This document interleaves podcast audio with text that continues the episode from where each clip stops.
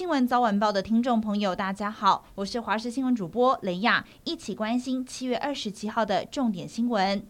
花莲受到台风杜苏芮的影响，风雨是相当的大。花莲溪出海口溪水暴涨，快要淹到跟路面一样高。花莲大桥下的水流也是相当的湍急。台东大桥水位被水利署列为三级警戒，横跨鹿野溪的鹿鸣桥也一度被列为一级警戒。预计这些横跨花东的重要桥梁道路，如果雨势再增加，恐怕得要先封桥警戒。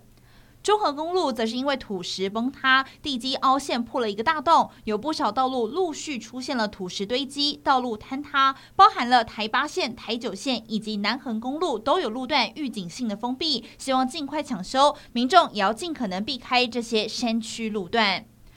台东县卑南溪溪水暴涨，沿线的池上圳、关山大圳、卑南圳等等取水土堤全部被暴涨的溪水给冲毁。预计台风过后就要花上一个星期的时间才能够恢复。而池上乡振兴村有一处稻田被卑南溪溢出来的洪水给淹没，所有才刚刚插的秧苗全部付诸流水，让地主妇人是难过又气愤，想要求助却投诉无门。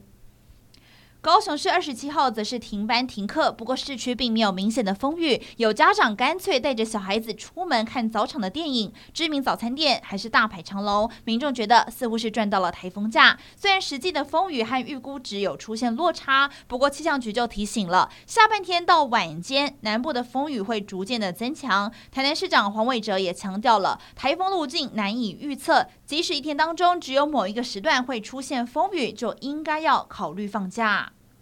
巴黎奥运进入倒数一年的阶段，现在巴黎市政府全力整治，目标就是要让塞纳河成为奥运游泳和跳水的赛场。除了派清扫船每天回收垃圾，还打造了超大型的储水槽，防止下雨的时候脏污会伴随着地下水流入河里。另外，国际奥委会正式寄出邀请信函，不过俄罗斯和白俄罗斯都不在两百零三个获邀的国家当中。今天是韩战停战协定签署七十周年，北韩则是称之为胜利日。北韩最高领导人金正恩二十六号先是前往参谒中国人民志愿军烈士陵园。另外，平壤当局时隔三年，首度是邀请了外宾来访，包含像是俄罗斯国防部长肖伊古和中共中央政治局委员李鸿忠，分别是率团出席。专家就分析了，金正恩正在寻求加强莫斯科还有北京的军事合作。